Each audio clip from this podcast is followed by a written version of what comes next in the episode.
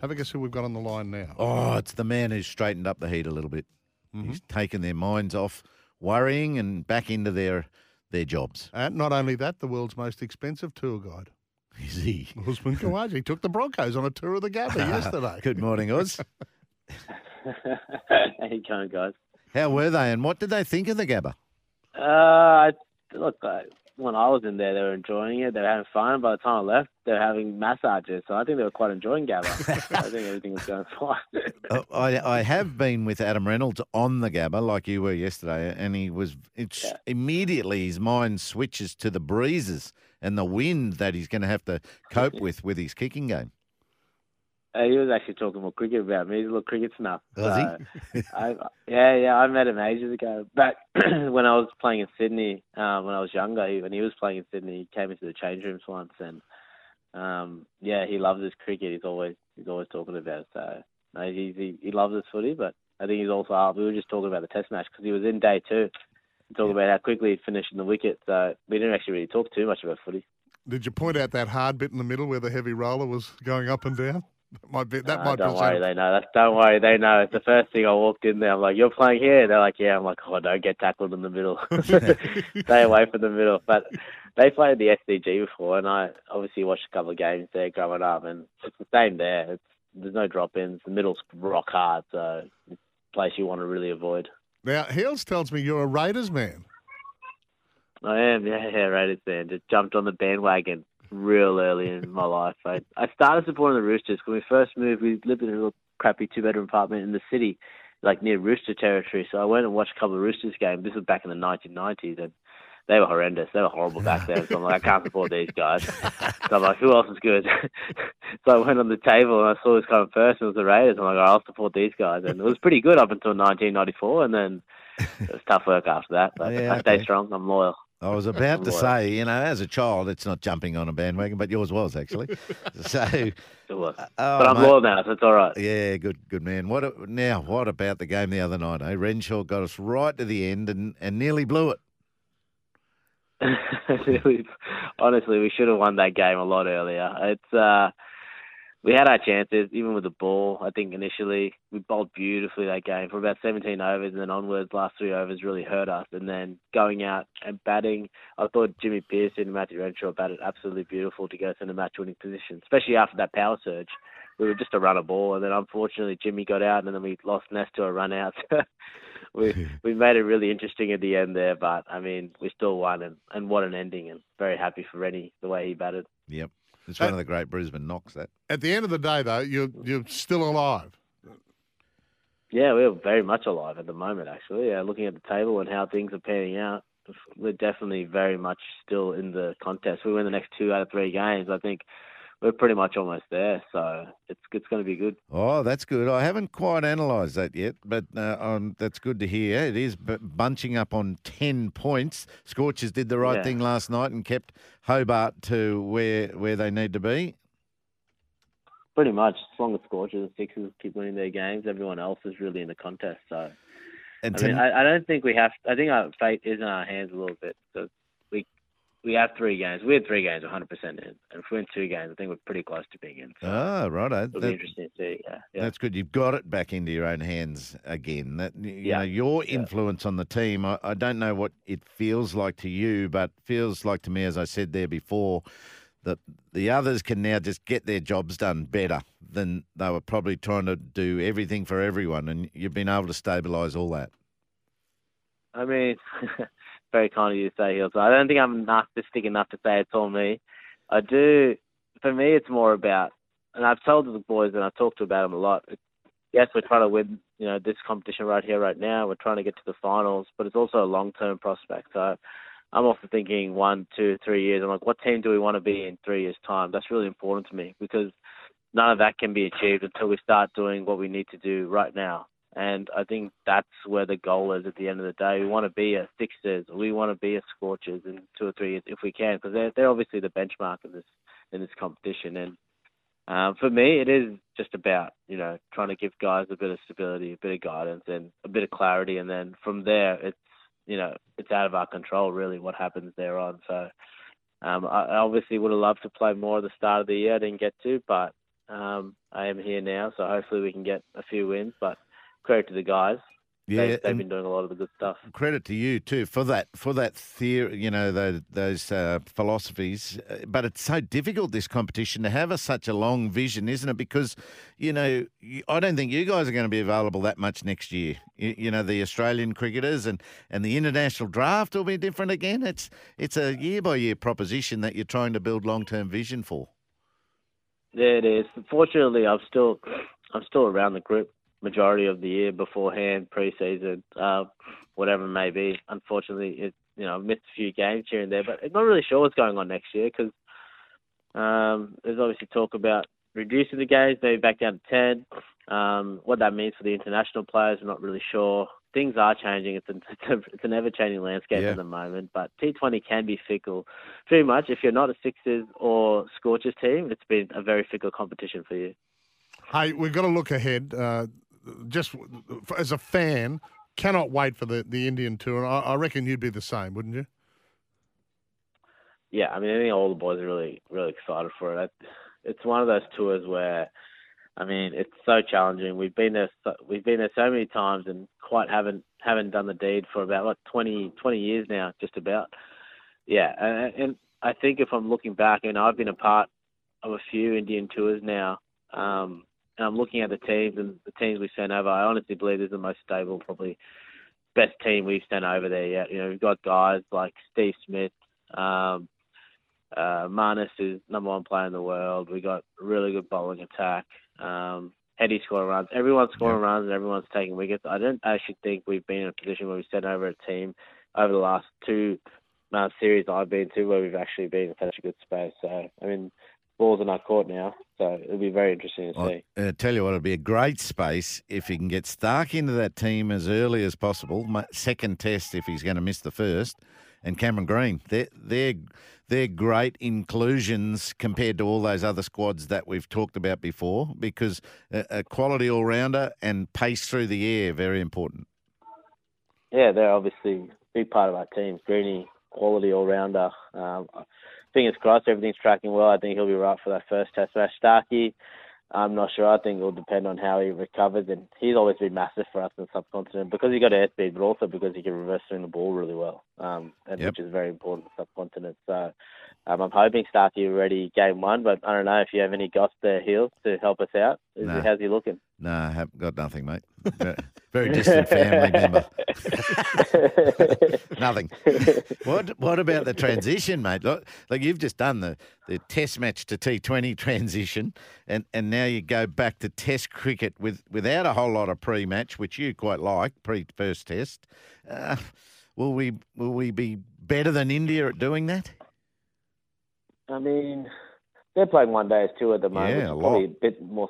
Yeah, yeah, they're probably closer to Test match cricket than T20s are. Yeah, it's, it's never easy. It's just, it's just what it is now. Heels. I, I actually think it's probably harder to go from Test matches to T20 than it is to T20 back to Test matches. Yep. And I think everyone's slightly different in how they feel, but majority of guys feel the same way. I reckon. I mean, we've played so much red ball cricket this year. I played four Shield games and then five Test matches, and that was from the back half of the year to pretty much that was in about a space of four months. So we played a lot of red ball cricket. Now we played a little bit of T20 cricket here now, and then straight back into red ball cricket. I mean, I got asked yesterday why we weren't going a little bit earlier and having a practice match. But Every time we have a practice match, they give us green seamers, and it's not really a practice match for us. It's, it's like getting ready for the Gabba, let alone getting ready for Nagpur. So Yep. um, we, we've we've been pretty successful. We've we've got experience now, which is important.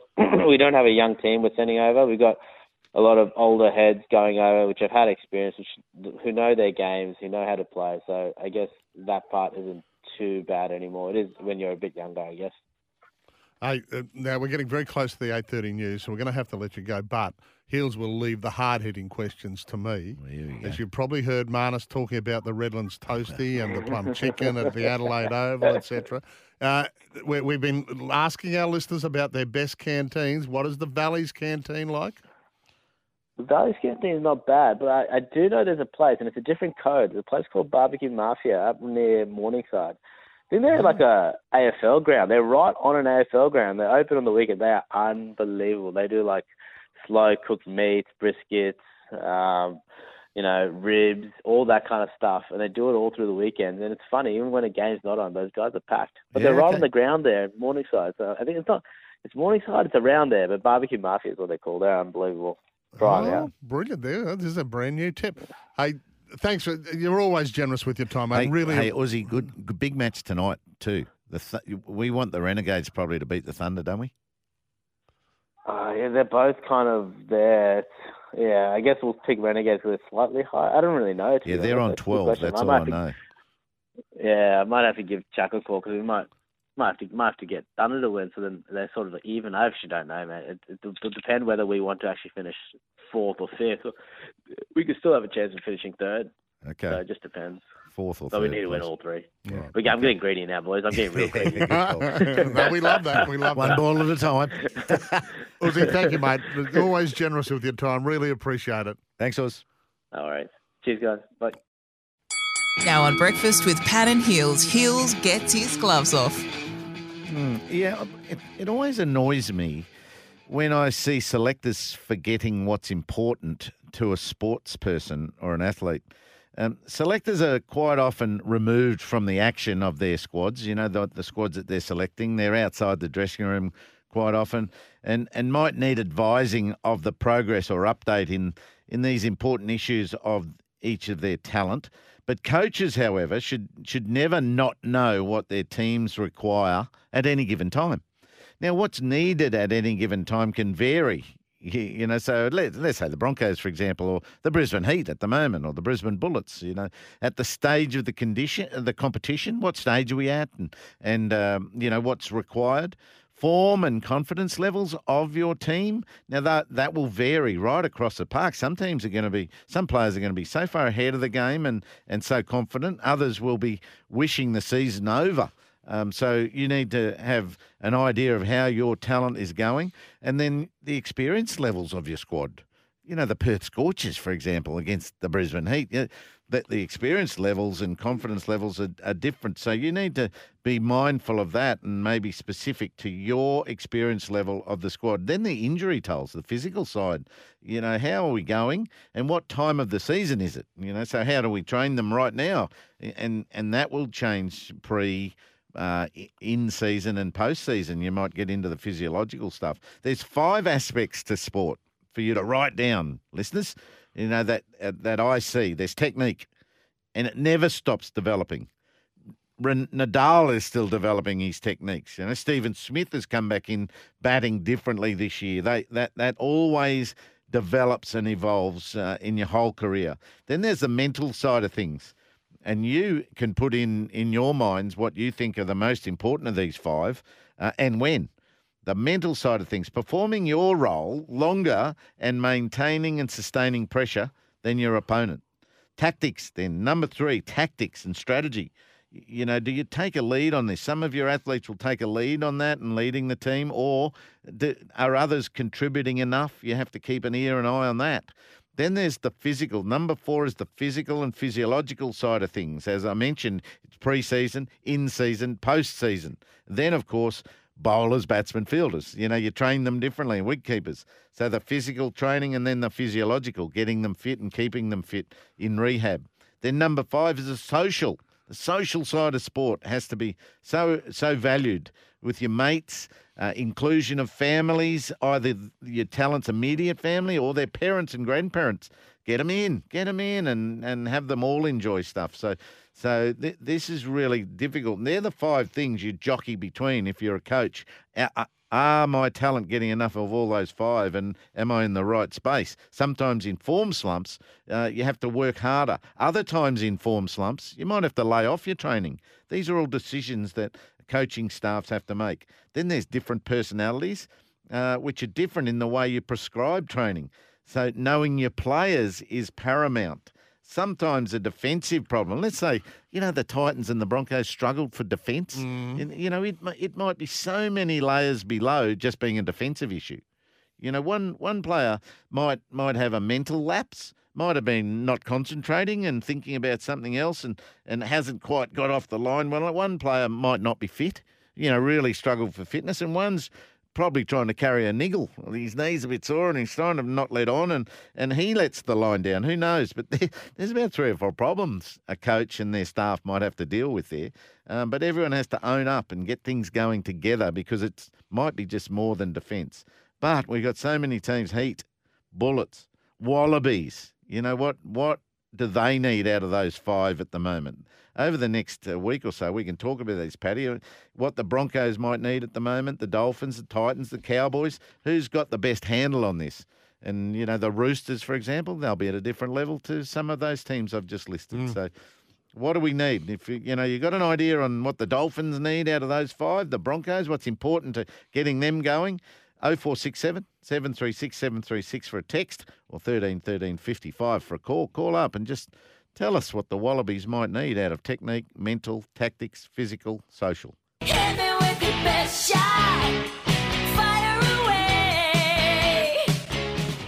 Well, Wallabies is the one, isn't it, with the, the new coach? And uh, I, I see there's been a couple of fairly controversial comments from across the Tasman. Yeah. So, well, a, a couple of, well, one in particular, former All Blacks, uh, whose name escapes me just at the moment, but he said, uh, hey, hang on a minute. Uh, and he, he used to play under Rennie at the at the Chiefs. And the Chiefs, yeah. yeah, he just said, hang on a minute. Cattle. Try try not having any cattle. Yeah. He said, uh, Koroibete, Hooper, and Paisami didn't play much. And, Yeah, and- you know, and- Petaia, Jordan Petaia. yeah, but and and Kerevi, Samu Kerevi. So therefore, He he's, said they're about the only three. I reckon they've been let down by number four, the physiological and Mm. the physical side of things. They keep getting injured, the Wallabies. Mm. So we we got to get them rock hard there. Um, but uh, yeah, yeah, no, Rennie, there's a bit more than that. I reckon he didn't he didn't enhance any of his cattle. Mm. Didn't fatten them. It's an all-star last hour of the show today, Heels. We've got Nathan Sobey from the Bullets joining us now, and uh, they've had a tough last oh, month or so, I suppose, with plenty of upheaval. But uh, the form in the last couple of matches has been really, really good. Nathan, uh, good morning to you, mate. Good morning. How we going? Yeah, good, good, good. I mean, you've got five coming home. You've got three of them, three of those matches at home, including Adelaide uh, tonight. You'd just like to make a statement, I suppose. Yeah, absolutely. Obviously the season hasn't gone to the way we would like to or plan to, but um, with all that being said, we've still got to go out and try and finish the season off the right way and, build to what we're trying to build um, these last few games and then for the off season. And what's it been, Nathan? Do, you feel was it a, a structure that Coach Duncan was trying to initiate that just didn't work, or and has it got better? I think there's been a combination of things. Obviously, changing your coach um, during the season doesn't um, help with that, and then change it three times we did. Uh, we've had three head coaches Yeah. this year, so it's been a little bit different on that front. Um, but at the same time, we just haven't been consistent on the floor um, night in, night out, um, and being able to put it together for four quarters. And this league's too good to just do it for one or two quarters. So that's been the price we've paid, and um, yeah, hopefully we can continue to work on that um, four quarter for performance for the next five games.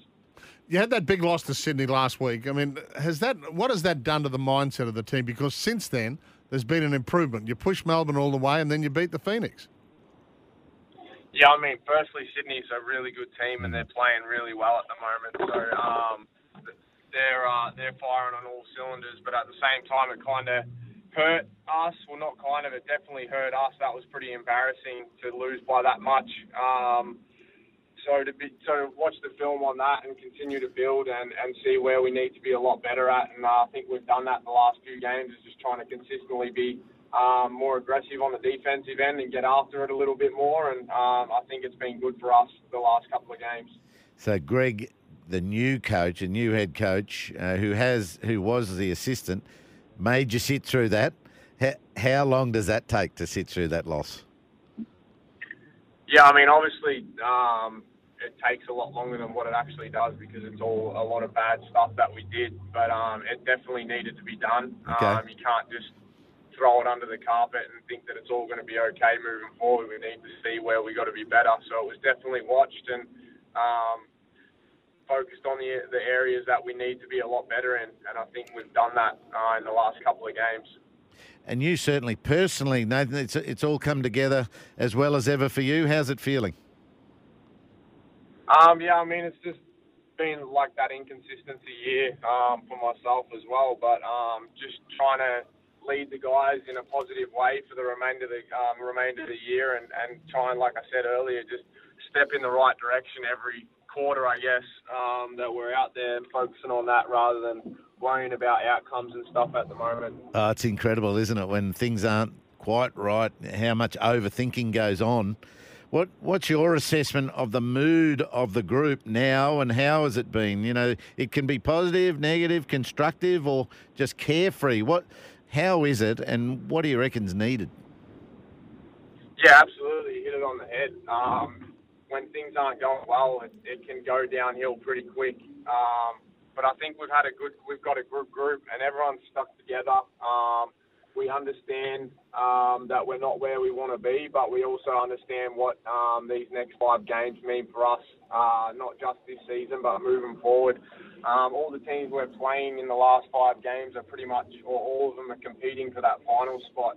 Um, so we got a we got a chance to, um, I guess, ruin some of that or make it hard for them teams to, to make it into the playoffs where we want to be. So um, I think that's that's in our mind as well moving forward. So there's a lot of positive mindset with what we're doing. I'm tipping that you've probably got the second last game of the season circled. So you've got Adelaide at home tonight, Illawarra away, then New Zealand at home. But the second last game is the away game to Cairns, who are low flying at the moment. I I reckon you'd like to make a statement in that one, mate. Yeah, absolutely. I mean, we'd like to beat all these teams that are that are competing for finals, just to show how good we can actually be. Whether it'll matter us uh, come playoffs time or not, it's a a thing for us. It's a pride thing for us um, as competitors, um, as athletes. So I think, yeah, like you said, beating them who are, like you said, flying at the moment, playing really good basketball, but also we get to play. Um, Adelaide tonight, who who have a really good team and that are really pushing for that last final spot as well. So there's a lot of lot of stuff on stake, and, and I guess we want to show how good we can be still. Mm, you know, at the start of the year, when everyone was really optimistic and everything, Baynesy was cranky. What's he like now? Yeah, I mean, he, I think he's really positive with the group Yeah. um, in trying to get us and uh, help us all get on the right direction. Like we said earlier about getting being more aggressive on the defensive end, he's really spending a lot of energy and talking to guys about that. Um, it's just, I think he, his experience um, at this time of the year goes a long way in leading some of those guys that um, are up and coming and first year players. That's so good. So good that he's uh, being con- so constructive and valuable uh, with the finish of the season that you can benchmark yourself against the best. Absolutely. I mean, we, we really want to push uh, these last five games and show what we're made of. All right, if you're listening, uh, you know, get out there and uh, support the Bullets tonight. They play Adelaide at Nissan Arena, round about that 6:45 mark, I think it is, and uh, give them a little, uh, give them a pep in their step as they try and win all five on their run Yeah, home. your crowds have been good, Nathan, haven't they? They've been very supportive. Yeah, absolutely. I mean, everyone could throw in the towel and say that we'll worry about it next year or whatever, but I think it's the best our crowds have ever been. So it's a credit to Brisbane itself uh, and the fans we have. With a few losses that were really disappointing, um, they could have turned around, but they've stuck with us, and Yeah. it's been it's really been unreal for crowds that we've seen, um, considering the circumstances for sure. All right, as I said, three of your last five are at home, starting tonight with Adelaide, who are in eighth spot, uh, just after 6.30, 6.45, I think, tonight at Nissan Arena. Nathan Sobey, thanks, mate. Really appreciate your time. Thanks a lot. No worries. Thanks for having me. Coming up to 8.51. you ran now. out of time. We could have gone canteen there. I wonder what basketball canteens were like. But wasn't this Nissan Arena mentioned in our yeah, the sweet Yeah. potato fries. But I mean, in Warrnambool, where he where he grew up, is he still there? Hey, no. Yeah, I am. Yeah, uh, was it Warrnambool you started your uh, your basketball? Yeah, that's when I'm born and bred from. Yeah. Yeah. What What about your canteen? A basketball canteen? We've been asking people about our sporting canteens and club things. Anything stand out for you? Nah, pretty stock standard pies and cokes and lollies. Yeah, pretty straightforward. Oh. What you see at the local footy and stuff like that. Nothing wrong with any of that. Nah, it's beautiful. All right, mate. mate. Thank you. Now, I'm going to refer back to uh, Adam from Tuesday. We're talking about predictions. He said Premier's Lions, Brownlow, Lachie Neale, Coleman, Joe Daniher, Rising Star, Will Ashcroft. So he's a Lions through and through. But I've just got another one here. My AFL uh, crystal ball for 2023 Lions midfield with Dunkley, Neale, McCluggage, Berry, and Ashcroft will be the best midfield units seen in the AFL since the Eagles in the mid 2000s. He's gone back too. Now, there he? is uh, a The gentleman Eagles. or a lady who uh, knows what they're talking about. Actually, uh, Dunkley press conference today, I think, uh, promoting a new sponsor for the Lions. Where are we uh, saying Gunston plays? Just forward of the midfield, I'd say. Um, so Hmm. half forward. So uh, otherwise, I'd, I'd love to to see if that midfield can get compared to the midfield just before the Eagles of the mid two thousands into the Brisbane early two thousands. mm, the Fab Four. Oh, if we could make that midfield look good again. So, you know, when we're crystal balling the AFL season, as you know, this is not my sort of Have a crack, Paddy. Well, I- I'm going to go Lions, and that's no great sh- shock because I think this is the and the, the recruiting has been unbelievable. So, the massive raps on on Dunkley and what he brings, massive raps on Gunston and what he brings, and then of course you've got these two kids, Ashcroft and Fletcher, um, via the father son number two draft pick for Will Ashcroft, number twelve draft pick for Jasper Fletcher, and the raps on those two coming through are just enormous as well.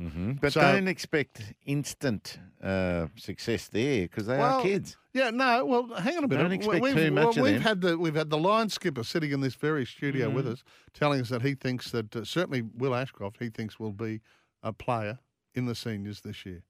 Yeah, a player, but And maybe in- not. You know, maybe not a gun just yet. You've got to work on that. Well, look, Who my- else? Who are we going to beat in the final? I don't care. Oh, is that your crystal ball? You've just looked into Hopefully, the lines. hopefully the Suns. You've just looked into the lines. No, haven't you? I, well, look, crystal balling. I'm going Lions Premiership, Suns to make the final. So a little bit of history there, and I'm saying West Coast again. Well, West Coast only won two games last year alongside the Kangaroos. Uh, I'm going West Coast for the uh, the wooden spoon. yeah, it's going to be interesting to see how North Melbourne resume Mm. um, with uh, Clarkson there and Horne-Francis gone. So I, my crystal balling, I've sort of got uh, top eight and bottom eight. I reckon Geelong, I think, might do it. They'll be right up against the Brisbane Lions at the in the final, for example. But Melbourne won't be far away. Sydney, Carlton, I'm hearing some Yeah, really good things that, about. yeah. Uh, so so they feel pretty confident and they love the coaching of Vossi. So that's good. Collingwood, they and I was talking to a Collingwood fan on the weekend. He, they think they're going to plateau. They overachieved last year. Mm-hmm. They might not have the cattle to do it again. Um, so I've put them down a bit. But then Richmond, how are they going to go? Dusty's back, isn't he? So that Mm-hmm. that's Richmond. Port was good the year before, not good last year. They they think they can come good this year. Western Bulldogs, they're never far away. I've got them in the eight. And Fremantle, they're a good team too. And then I've got GWS, the Gold Coast Suns, St Kilda, Collingwood, Hawthorn, North Melbourne, West Coast, and Crows in the bottom sort of eight. This it's it's impossible to you know with our lack of knowledge, it's impossible to know how these teams are going to shape up Can we get and what's Zorks the expected phone of them. Yeah, we'll, we'll get him. and help us Definitely out get here? him to help us crystal ball. Now th- that's one, and, and they haven't let the cameras into their training too often, but hearing great things about Zorks. Yeah. about the skipper. You know, the, the, you know, the Is he the skipper? Have they voted yet? Um, well, I don't know. I'm Oh, just assuming. He's lean as, isn't he? Yeah, He's, looks great. he'll be loving that training again. Yeah. So we'll uh, we'll find out. He'll he'll be listening this morning on his way to uh, training. Yeah, Zorks, could you send us some detail, please? We've got nothing. Do the uh, was it Martin Fucsovics? Have you seen that? That's going viral. He got his shirt off at the Australian Open, Yes. and uh, fair dinkum, he looks like Hemsworth. Oh, I thought you were going to say he looks like Zorks. No, he's a, he's a little bit bigger than Zorks, but he's not an AFL player, mind you. He's yeah, he's got the rig, and they're all jealous. And everybody, what's what's irking every other male player is they're getting asked about it And every. Oh, have you seen the have you seen the photo of uh, Martin Fucsovics? and I say, yes, we have. Thanks. Why? These big, you know, big international sportsmen, that you never know where they'll end up, eh? Like that, that could get him a job as Thor after Hemsworth's finished, you know, uh, and because that's what The Rock, that's where he came from, didn't Yeah. he? Football. Came from football and he became a wrestler. Wrestling, yeah. And then into movies. Some of the great movies to watch. Right, and now so Fukovic. making more money than the lot of them. Yeah, yeah, exactly. So you just never know what taking your shirt off might do for you. Australian Open. Brett Phillips joining us, SEN's tennis expert. Um, mate, I just thought I'd mention today up here, not a cloud in the sky, just a gentle southerly blowing, Magic Millions race day on. Uh, what's the weather like down there? You've had heat waves, you've had pouring rain, uh, and we haven't seen a whole heap of tennis. Oh, we get variety down here, Paddy. You know that from uh, one minute to the next. Uh, it can look like uh, it's just uh, going to be a beautiful day, and then it's um, you know dog's breakfast about uh, half an hour later.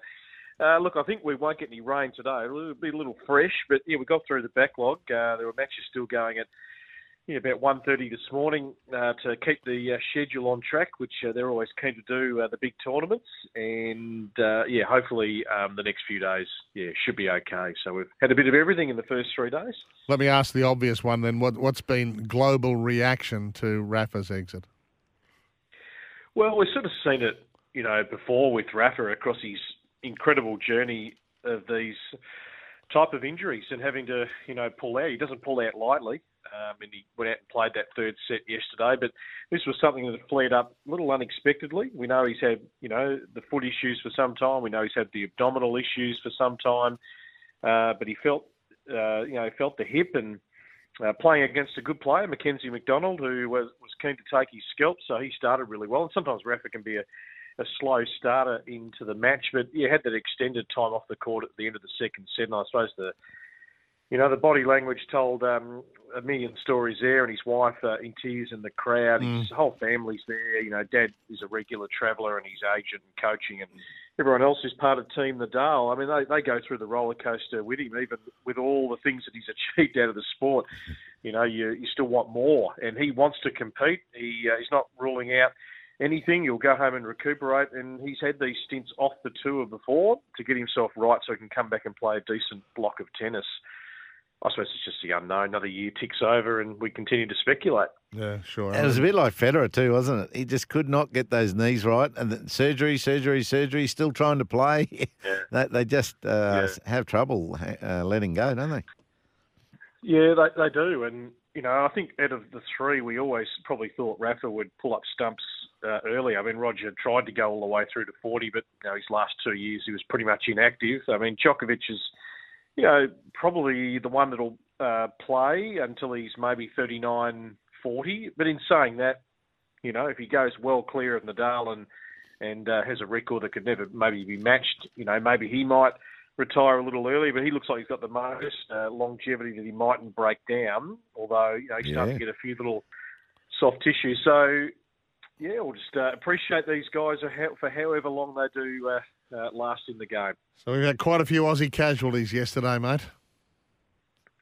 Yeah, and look, some of it was sort of expected. Uh, we had high hopes. I mean, we went into last night thinking, you know, Jason Kubler might be a good chance to beat uh, Khachanov, uh, but I mean that that match will be simply remembered for a 70-shot rally, which is quite extraordinary because we were calling the Millman match. My phone is vibrating in my pocket from people saying, "Have you seen this? Have you seen this?" And we're trying to watch two screens at once, and then we're chasing the record books. And I got told in my ear that it was a 71-shot rally back in 2013 between Gael Monfils and Gilles Simon, the two Frenchmen.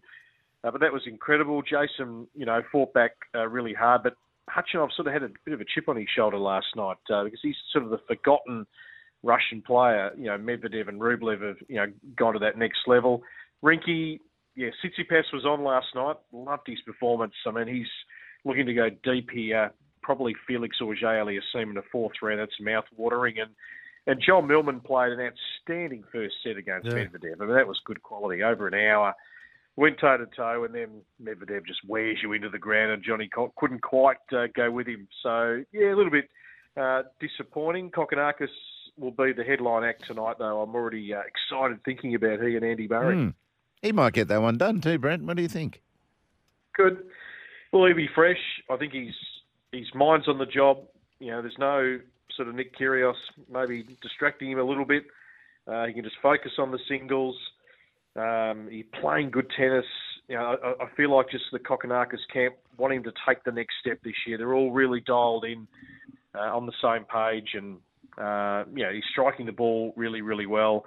And you know, against Murray though, he's he's got to bring different things. The only thing with Thanasi is sometimes the the shot selection in a rally can just go a little haywire, and Andy will just build and construct, and he'll just use all the corners of the court. He'll throw in some different type balls, and Thanasi's got to adjust to that, but be patient as well.